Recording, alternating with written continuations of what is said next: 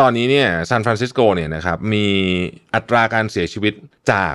การใช้ยาเสพติดเป็นอันดับ 2 ของประเทศรองจากฟิลาเดลเฟียพอมันเกิดแบบนี้ขึ้นเนี่ยซานฟรานซิสโกณขณะนี้กำลังอยู่ในสิ่งที่เขาเรียกว่า doom loop เมืองมันก็จะเข้าสู่ขาลงอย่างเต็มตัว แล้วคำถามก็คือว่าแล้วซานฟรานซิสโกเนี่ยมีโอกาสไหมที่จะที่จะออกจากจุดนี้ไปได้ Mission to the Moon Podcast Continue with your mission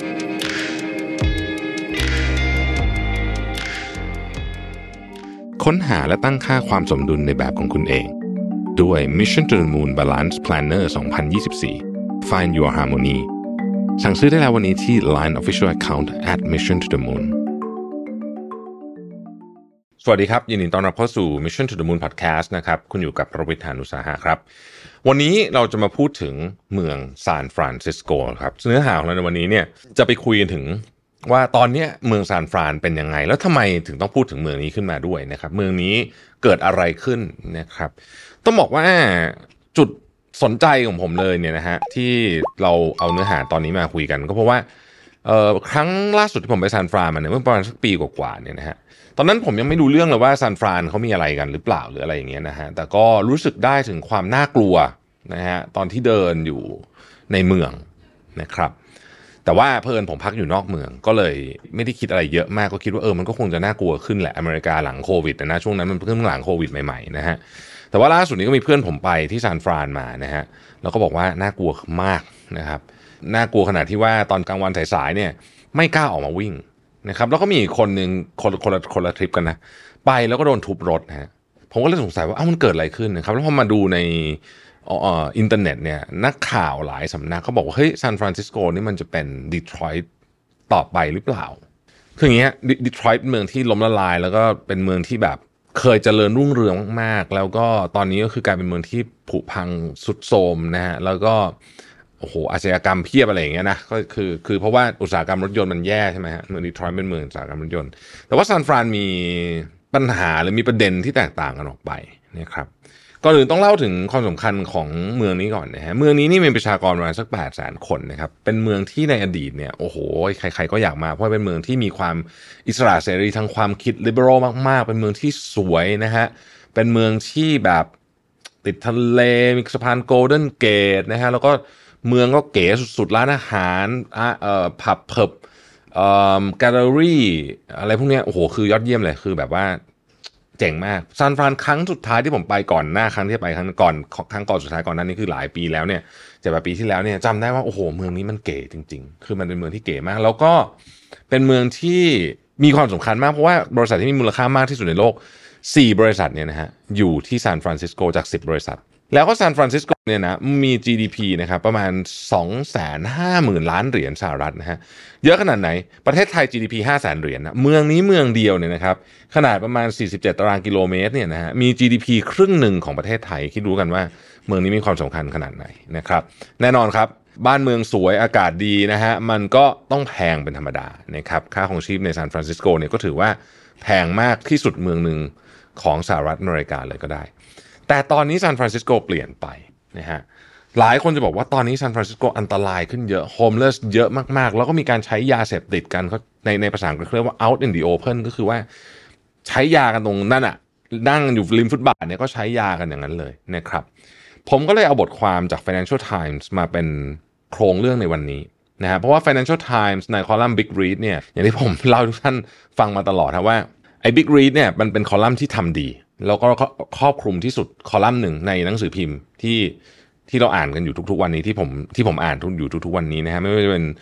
หนังสือพิมพ์ของ Wall Street Journal หรืออะไรฝั่งอะไรก็แล้วแต่เนี่ยตัวส่วนตัวเนี่ย ถ้าพูดถึงคอลัมน์ยาวนะฮะจะชอบ Big Read มากที่สุดนะครับอะทีนี้เล่าให้ฟังคือเขาเปิดเรื่องมันในคอลัมน์เนี้ยนะฮะน่าสนใจมากก็คือมีเด็กอยู่คนหนึ่งนะฮะอายุ 10 เดือนกำลังเล่นอยู่ในสวนนะครับปรากฏว่าอยู่ดีฮะพี่เลี้ยงก็ต้องช็อกมากเลยเพราะว่าอยู่ดีเด็กก็เหมือนแบบแบบชักอะ หน้าเขียวอะไรอย่างเงี้ยนะฮะก็เขาเรียกเก้าเอ่อโทรเก้าหนึ่งหนึ่งนะนายวันวันก็คือเบอร์ฉุกเฉินของอเมริกาเขาเนี่ยนะฮะก็คือเหมือนหนึ่งเก้าหนึ่งบ้านเราเนี่ยนะไอ้พวกนี้เขาก็ค่อนข้างเร็วอยู่ละเฮ้ยมาถึงอ้าวโหเด็กเฮ้ยแย่เลยนะ เพราะว่าเอ้ยแบบเหมือนไม่ได้สตินะฮะก็รีบปั๊มหัวใจปั๊บปั๊บปั๊บใส่หน้ากากอ่าออกซิเจนนะฮะเฮ้ยแต่แบบหน่วยกู้ภัยก็ยังกลับมาไม่ได้เด็กนี่ก็ยังเหมือนแบบไม่หายใจนะฮะยังเหมือนแบบ ตาก็เหลือกๆอะไรแบบนี้นะฮะระหว่างที่กำลังวุ่นวายอยู่ตอนนั้นเนี่ยนะฮะหน่วยกู้ภัยเนี่ยก็ตัดสินใจครับทำอย่างหนึ่งซึ่งมันแปลกมากฮะก็คือให้ยาที่ชื่อว่านาล็อกโซนนาล็อกโซนเนี่ยมันเป็นยาที่เป็นสเปรย์นะฮะที่ฉีดเข้าจมูก แล้วมันจะไปกลับอาการ overdose ของคนที่มีการ overdose สารกลุ่มโอปิออยด์ นะครับโอปิออยด์ก็คือสารกลุ่มฝิ่น คือเฮโรอีนนะครับยาออกซีอะไรพวกนี้เนี่ยนะฮะไปจนกระทั่งถึงเฟนทานอลพวกนี้คือยากลุ่มโอปิออยด์นะครับ ซึ่งปรากฏว่าเฮ้ยเด็กคนนี้ครับ ไปรับยานี่มานะฮะแล้ว overdose โทษสิบเดือนหนึ่งถามว่ารับไปได้ยังไง ก็เพราะว่าเข็มฉีดยาที่มีโอปิออยด์เนี่ยมีไอเฟนทานิลอยู่เนี่ยนะฮะมันตกอยู่ใน park นะครับ เขาเชื่อว่าไปไอไอพวกไออุปกรณ์ยาพวกนี้นั่นนะฮะเอาใส่เข้าปากโดยไม่รู้ตัว ก็เลยเอ่อ overdose นะฮะเด็กเนี่ยเขาใช้คำว่า accidentally ingested fentanyl นะฮะก็คงหยิบเข้าปากอะไรแบบนี้นะครับซึ่งแบบ โอ้โห มันแบบ คนเป็นพ่อแม่นี่คือช็อกมากนะฮะแล้วก็เขาเขาก็เปิดเรื่องมาด้วยเรื่องนี้ บอกว่าเฮ้ยเนี่ยมันสถานการณ์มันโคตรโหดเบอร์นี้แล้ว นะครับซึ่งไอ้เฟนทานอลเนี่ยนะฮะคนในซานฟรานเนี่ยที่ที่อยู่ในย่านที่น่ากลัวเนี่ยนะฮะอาจจะเป็นแถบ downtown แถบ Tenderloin เนี่ยนะหรือจริงๆมันก็มันก็จะมีอีกหลายเขตเหมือนกันเนี่ยนะฮะก็ใช้กันแบบโจ๋งครึ่มน่ะนะเขาบอกว่าคุณไปดูเลยนะฮะตามแบบสวนสาธารณะ อันนี้มีอยู่แล้วนะฮะมีห้องสมุดสาธารณะ อะไรพวกเนี้ยนะฮะคือหรือว่าแม้กระทั่งในเขตที่มีพวกสถานบันเทิงอะไรอย่างเงี้ยนะฮะในซอกในหลืบเนี่ยนะก็ใช้กันธรรมดาเลย คือตอนนี้หลายเมืองในสหรัฐอเมริกาเนี่ยนะครับ เจอปัญหาเฟนทานอลนะฮะเอ่อเพราะว่าคือปัญหาการระบาดของการติดโอปิออยด์เนี่ยหรือว่า opioid crisis เนี่ยนะครับมันลุกลามมาถึงเฟนทานอลเดิมทีหลายคนอาจจะเริ่มต้นที่ยาที่สั่งจ่ายโดยแพทย์ก่อน เช่นออกซิโคโดนนะฮะเสร็จแล้วมันมันติดมันกินเยอะหมอก็จ่ายให้ไม่ได้นะครับ แล้วก็ไปซื้อที่ พอขายยาเนี่ยไอออกซิมันก็แพงนะฮะแต่ว่าโอปิออยเนี่ยมันถูกนะฮะมันอยู่อยู่ได้ประมาณ 30 นาทีนะครับหลังจากนั้นเนี่ยคนที่ติดยาเนี่ยก็จะต้องเหมือนกับเขาบอกว่าเจอกับ very painful withdrawal ก็คืออาการที่แบบไม่พึงประสงค์อย่างหนัก ก็จะต้องไปหาแบบเหมือนยาใหม่อย่าเพิ่มยาเข้าไปแล้วก็หายวนไปวนมาอย่างนี้ภาพในเขตที่น่ากลัวของซานฟรานซิสโกเนี่ยนะฮะก็จะก็จะน่ากลัวมาก ๆ ก็จะมีคนเหมือนแบบเหมือนเป็นซอมบี้เลยเนี่ยอยู่เต็มไปหมดเลยเนี่ยนะฮะ แล้วก็บอกว่าตอนนี้เนี่ยซานฟรานซิสโกเนี่ยนะครับมีอัตราการเสียชีวิตจากการใช้ยาเสพติดเป็นอันดับสองของประเทศรองจากฟิลาเดลเฟีย คือเรียกว่าเป็นหลักพันอะนะฮะต่อปีนะฮะที่โอเวอร์โดสที่เสียชีวิต และส่วนใหญ่ที่เสียชีวิตเนี่ยมาจากเฟนทานอลทั้งสิ้นเลยนะครับเพราะฉะนั้นเนี่ยตามหน่วยกู้ภัยต่างๆนะแม้กระทั่งตำรวจนะฮะก็จะพกไอ้นาล็อกโซนเนี่ยเอาไว้พ่นจมูกถ้าเกิดว่าคาดว่าคนนี้จะเหมือนจะโอเวอร์โดส เหตุการณ์แบบนี้มันเกิดขึ้นได้ยังไงในเมืองที่แบบเฮ้ยใหญ่โตขนาดนี้นะครับ ปัญหาเรื่องยาเสพติดเนี่ยนะครับมันไม่ใช่มันไม่ได้จบแค่นั้นนะครับ เราย้อนกลับมาดูเรื่องอื่นก่อนด้วยนะคือมันมีปัญหาเรื่องยาเสพติดและคนไร้บ้านนะครับในซานฟรานซิสโกเนี่ยอันนี้สูงมากๆนะฮะสิ่งที่น่าสนใจก็คือว่าอย่างที่บอกครับว่า Bay Area เป็นเขาก็พื้นที่หนึ่งในซานฟรานซิสโกเราเรียกว่าเอ Bay Area เนี่ยนะฮะ มีบริษัท 4 บริษัทนะครับ ที่มูลค่ามากที่สุดในโลกนะครับ Apple Alphabet Nvidia Meta นะฮะสี่บริษัทนี้นะครับ คือใหญ่มากนะฮะแต่นะครับ เชื่อไหมว่าประชากรของเมืองนี้ประมาณ1%นะฮะเป็นประชากรที่ไร้บ้าน homeless นะฮะหนึ่งเปอร์เซ็นเทียบกับ 0.2%นะครับในเมืองอื่น ๆ ในสหรัฐอเมริกานะครับแสดงว่าที่เนี่ย ความแตกต่างระหว่างคนรวยกับคนยากจนเนี่ยมันมโหฬารจริงๆ อย่างไรก็ดีเนี่ยสิ่งที่มันเกิดขึ้นนะครับ ก็คือระหว่างที่เมืองนี้มันโตขึ้นไปเรื่อยๆเนี่ยนะฮะแล้วเจอโควิดใช่ไหมแล้ว work from home นะครับคนจำนวนมากก็ไม่กลับมาที่ออฟฟิศอีกออฟฟิศก็เลยแบบอ้าวงั้นฉันก็ลดพื้นที่เช่าสิอะนะครับหลายคนเนี่ยย้ายออกจากซานฟรานไปเลยเพราะซานฟรานมันแพงพอไม่ต้องทำงานในออฟฟิศแล้วเนี่ยก็ก็ย้ายออกได้ แถมยิ่งกว่านั้นก็คือว่า ไอ้บริษัทส่วนใหญ่ที่อยู่ในซานฟรานที่มูลค่าสูงสูงเนี่ยนะฮะเป็นเทคคอมพานีซึ่งแนวโน้มลักษณะงานเนี่ยมันจะ work from home ได้อยู่แล้ว มันก็เลยกลายเป็นว่าธุรกิจที่เป็น commercial อะก็คือ downtown ตรงที่มันมีตึกออฟฟิศเยอะๆเนี่ยมันก็เริ่มร้างครับนะฮะอัตราการว่างของพื้นที่ที่เป็นพื้นที่เช่าเพื่อการทำออฟฟิศเนี่ยนะฮะ สูงที่สุดเลยนะซานฟรานซิสโกนะครับ32%สูงที่สุดในในประเทศสหรัฐอเมริกานะฮะที่มีพื้นที่ว่างนะขนาดนี้นะครับพอพื้นที่ออฟฟิศมันว่างใช่ไหมร้านค้าต่างๆก็อยู่ไม่ได้ ร้านค้าเนี่ยอยู่ไม่ได้ด้วยสองสาเหตุหนึ่งโดนขโมยของจากโฮมเลสเดี๋ยวจะเล่าเรื่องนี้ฟังอีกทีหนึ่งนะฮะหรือโจรขโมยก็ตามเนี่ยสองก็คือว่าคนที่เข้ามาอยู่ตรงนั้นมันน้อยลงนะครับห้างสรรพสินค้าอย่าง Westfield Whole Foods Target หรือแม้แต่ Nordstrom Nordstrom นี่อยู่มา 30 ปีนะฮะก็ยังปิดเลยนะครับ อะทีนี้ทำไมมันถึงมีปัญหาเนี่ยอะเล่าก่อนว่าเฮ้ยไอ้ปัญหาที่ซานฟรานเรื่องของยาก็เรื่องหนึ่งนะครับเรื่องของพื้นที่ว่างก็เรื่องหนึ่งอาชญากรรมก็โหดมากนะครับเขาบอกว่ามันมีเคสที่แบบบ๊อบลีเนี่ยบ๊อบลีเนี่ยนะฮะเป็น founder ของของสตาร์ทอัพที่ดังมาก ก็โดนแทงนะฮะหรือว่าจำแนนซี่พโลซี่ได้ไหม นะฮะแนนซี่เพโลซี่เนี่ยสามีถูกโจรเข้ามาตีหัวนะฮะก็ก็อยู่แถวๆนี้แหละนะครับอย่างไรก็ดีโอเค มันอาจจะมีเรื่องอื่นด้วยที่เกี่ยวข้องที่ที่ไม่ใช่แค่ เกี่ยวข้องกับแค่เรื่องเรื่องคนไร้บ้านหรือว่าเรื่องเรื่องยาเนี่ยแต่ว่ามันก็ให้เห็นว่าเฮ้ยไอเมืองเนี้ยนะมันน่ากลัวนะครับแล้วมันก็น่ากลัวจริงๆนะฮะเขาไปสัมภาษณ์ร้านคงร้านค้าต่างๆ เนี่ย ทุกคนต้องล็อก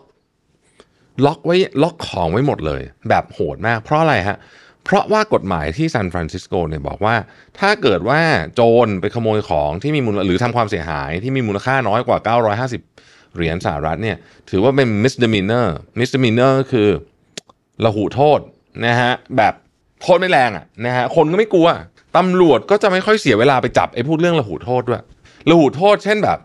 อันนี้อาจจะเวอร์ไปนิดนึงเปรียบเทียบสมมติเหมือนแบบข้ามถนนผิดที่อะไรแบบเนี้ยเรียกว่าระหูโทษนึกออกไหมฮะ คือตำรวจก็คือถ้ามันถ้ามันโอเคแบบ ซึ่งหน้าก็จับแต่ว่า ถ้ามีคนโทรไปแจ้งตำรวจคงไม่มีใครวิ่งมาจับหรอก เพราะว่ามันมันมันระหูโทษอะนะครับพอมันเกิดแบบนี้ขึ้นเนี่ยซานฟรานซิสโกณขนาดนี้กำลังอยู่ในสิ่งที่เขาเรียกว่าดูมลู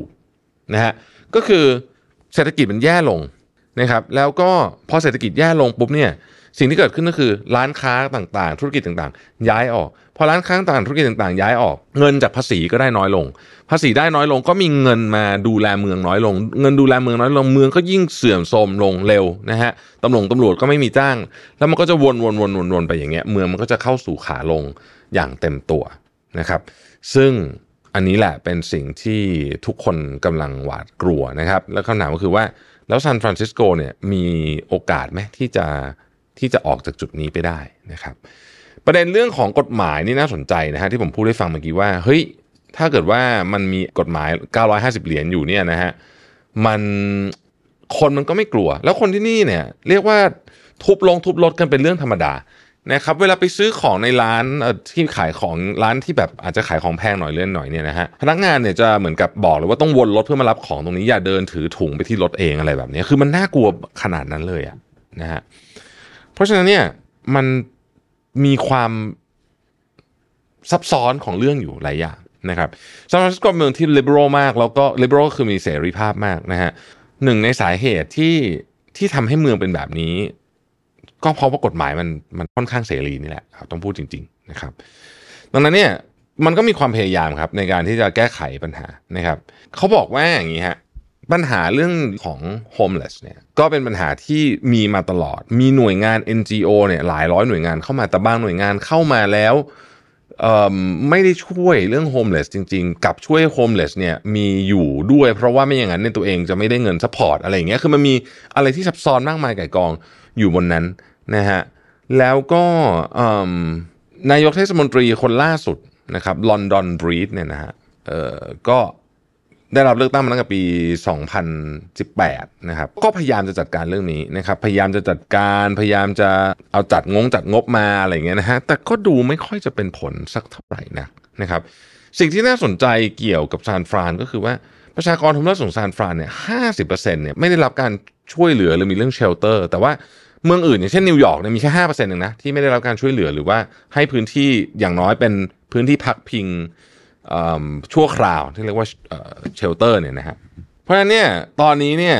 ก็เลยมีการจัดจัดสรรงบประมาณจำนวนเยอะมากเลยนะครับประมาณหกร้อยล้านเหรียญสหรัฐเนี่ยเพื่อที่จะมาแก้ไขปัญหานี้แต่ว่าคนที่เขาเขียนข่าวเขาบอกว่าคนส่วนใหญ่ก็ไม่เชื่อนะว่าว่าซานฟรานจะจัดการเรื่องนี้ได้นะครับเพราะว่ามันยังไม่ถึงจุดที่แบบ คนมันจะลุกคือออกมาเพื่อให้เพื่อให้มีการเปลี่ยนแปลงจริง ๆนะครับ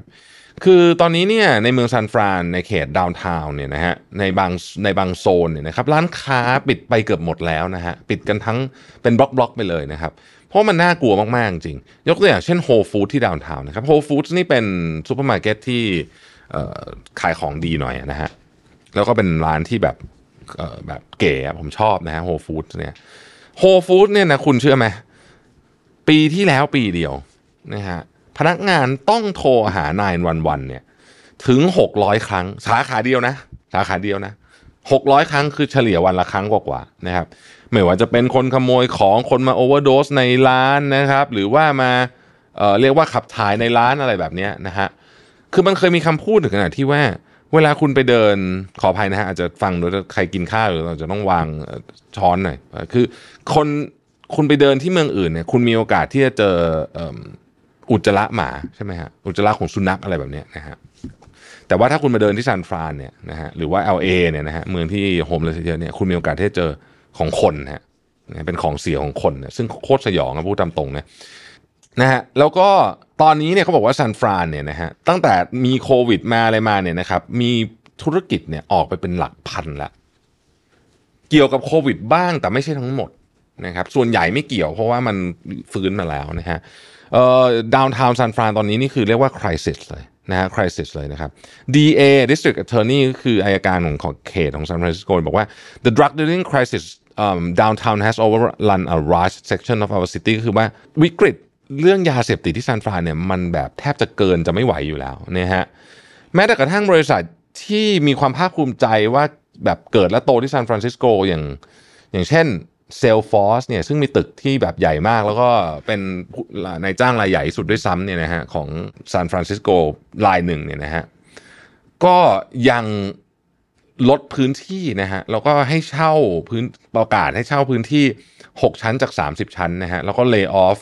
staff ไปประมาณ 10%นะครับ8,000 คนนะครับแล้วก็ตอนนี้บริษัทจำนวนมากนะครับ ก็กำลังจะย้ายออกจากซานฟรานซิสโกไปเยอะแยะเลยนะครับ ยกตัวอย่างเช่น Peter Thiel คนที่เขียนหนังสือ Zero to One นี่ก็ย้ายไป LA แล้วนะฮะชาลส์ชว b ส์นะฮะก็ย้ายไปแล้วเหมือนกันนะครับ ไปนู่นนะฮะไปเท็กซัสนะฮะแล้วก็ Michael Moritz นะฮะ นี่คนหนึ่งนี่คนนี้ก็เป็นเป็นนักธุรกิจใหญ่คนหนึ่งก็ย้ายเหมือนกันนะฮะคือก็บอกว่าตอนนี้คนย้ายออกจากซานฟรานซิสโกเยอะมากทั้งเรื่องของเอ่อเนี่ยทั้งเรื่องของยา ทั้งเรื่องของคนไร้บ้าน ทั้งเรื่องของการที่ partner ธุรกิจเขาออกแล้วอะเขาก็เลยออกไปด้วยนะครับดังนั้นเนี่ยคำถามก็คือว่าเฮ้ยแล้วมันจะกลับมาได้ไหมซานฟรานซิสโกนะฮะคือเขาเขียนอย่างเขาบอกว่าซานฟรานซิสโกเนี่ยเป็นเมืองที่ประหลาด เพราะว่า มีการขึ้นขึ้นลงลงเนี่ยมากหลายครั้งมาก ๆนะครับ ตั้งแต่ตอนตื่นทอง ตอนนั้นคนก็มาเสร็จแล้วคนก็ทิ้งไปนะฮะจริงๆซานฟรานซิสโกเดิมทีเป็นหมู่บ้านนะฮะหมู่บ้านชาวประมงมีคนสักพันคนนั่นเองนะฮะแล้วก็มีการตื่นทองคนก็มาเสร็จแล้วคนก็ทิ้งทิ้งไปพอหมดยุคตื่นทอง เสร็จแล้วก็มีคนอื่นมาอีกนะครับเป็นไซเคิลเลยขึ้นลงขึ้นลงขึ้นลงอะไรเงี้ยเพราะฉะนั้นเขาเชื่อว่าเออซานฟรานก็คงจะสามารถกลับมาได้แหละมั้งแต่ว่าตอนนี้มันยังลงไม่สุดพอมันยังลงไม่สุดเนี่ย คนมันก็เลยเหมือนกับ ยังยังยังไม่ลุกขึ้นมาแบบลุกคืออย่างเต็มที่แล้วกันใช้คำนี้นะฮะสถานการณ์ในซานฟรานตอนนี้คือคนไร้บ้านเยอะมากนะครับ แล้วก็มีการใช้ยาอย่างดุเดือดมาก ๆ ปัญหาเรื่องยาเสพติดก็ดุเดือดมากนะครับร้านค้าในเขต downtown จำนวนมาก ๆ เลยเนี่ย ปิดไปแล้วนะครับ บริษัทจำนวนมากย้ายออกนะฮะแล้วก็ถ้ามองไปทางไหนก็จะมีแต่ป้ายให้เช่าเต็มไปหมดเลยนะครับ ซึ่ง กับเมืองที่เคยเป็นเมืองที่สวยงามที่สุดนะครับ มีมหาวิทยาลัยที่ดีๆนะฮะมหาวิทยาลัยที่ดีๆ ที่อยู่ใกล้นั่นก็คือสแตนฟอร์ดนะครับอยู่ไม่ไกลมากจากซานฟรานซิสโกนะฮะบริษัทนะฮะต่างๆมากมายนะครับ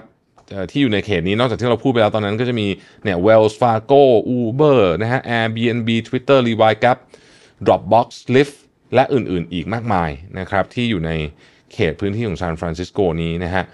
ซึ่งก็เลยทำให้เมืองนี้เนี่ย เป็นเมืองที่เราคนก็เราตั้งคำถามว่าเอ๊ะเฮ้ยมันเกิดอะไรขึ้นกับซานฟรานซิสโกหนึ่งในเมืองที่แบบ เคยเป็นเมืองที่เจ๋งสุดๆไปเลยอะนะฮะกับกลายเป็นเมืองที่แบบเฮ้ยตอนเนี้ยหลายคนไม่กล้าไปเที่ยวนะอืมนะฮะเพื่อนผมเนี่ยต้องเอาซานฟรานซิสโกออกจากตารางการเที่ยวเลยเพราะว่าฟังไอ้เรื่องทุบลงทุบรถมาเยอะมากนะฮะ แล้วก็รู้สึกว่ามันไม่ไหวจริงๆนะครับแม้แต่กระทั่งร้านหลุยส์วีตองที่ทานฟรานนี่ก็ถูกปล้นเลยต้องใช้คำนี้นะฮะถูกแบบ โจรเข้าไปป้นเลยอย่างเงี้ยป้นกันกลางวันแสกอะแบบทุบเข้าไปอย่างนั้นเลยนะซึ่งมันเป็นเรื่องที่เศร้านะสำหรับการที่ที่ที่เมืองเมืองหนึ่งมันมันมันเติบโตขึ้นมาแล้วมันกลายมาเป็นแบบนี้จนได้นะครับทางแก้มีไหมมีนะก็คือการบังคับใช้กฎหมายที่เข้มงวดมากขึ้นนะครับ แล้วก็ต้องไปจัดการที่ต้นเหตุจริงๆซานฟรานซิสโกยังเป็นเมืองที่มีอะไรดีมากหลาย ๆ อย่าง ไม่ว่าจะเป็นอากาศเอยไม่ว่าจะเป็น location เอยนะครับแต่ว่า ถ้าเกิดว่าปล่อยมันไปอย่างนี้นะฮะถามว่ามันมีโอกาสที่จะเป็นแบบดีทรอยต์แบบที่เขาว่ากันในไอ้คอลัมน์นี้ของ Financial Times ไหมเนี่ย ส่วนตัวคิดว่ามีนะนะฮะมันคงไม่ใช่ปี 2 ปีนี้หรอกแต่ว่ามีนะครับซานฟรานซิสโกเอออีกอย่างหนึ่งเป็นเมืองที่คนไทยอยู่เยอะด้วยนะฮะคนไทยอยู่เยอะนะครับที่ซานฟรานซิสโกนะครับอาจจะไม่ได้เยอะเท่าเอ่อ LA กับนิวยอร์กแต่ว่าเยอะนะครับเป็นเมืองที่มีคนไทยเยอะทีเดียวนะฮะร้านอาหารไทยอร่อยๆหลายร้านอยู่ที่เมืองซานฟรานซิสโกด้วยนะครับก็เห็นแล้วก็รู้สึกเอ่อ เศร้านิดนึงเหมือนกันถึงผมจะไม่ได้เรียนหนังสือที่เมืองนี้ แต่ผมรู้สึกว่ามันเป็นเมืองที่สวยอะนะฮะเป็นเมืองที่ผมชอบนะฮะก็คิดว่าหวังว่าเขาจะสามารถพลิกกลับมาได้นะครับขอบคุณที่ติดตาม Mission to the Moon นะครับ แล้วเราพบกันใหม่พรุ่งนี้ สวัสดีครับ Mission to the Moon Podcast Continue with your mission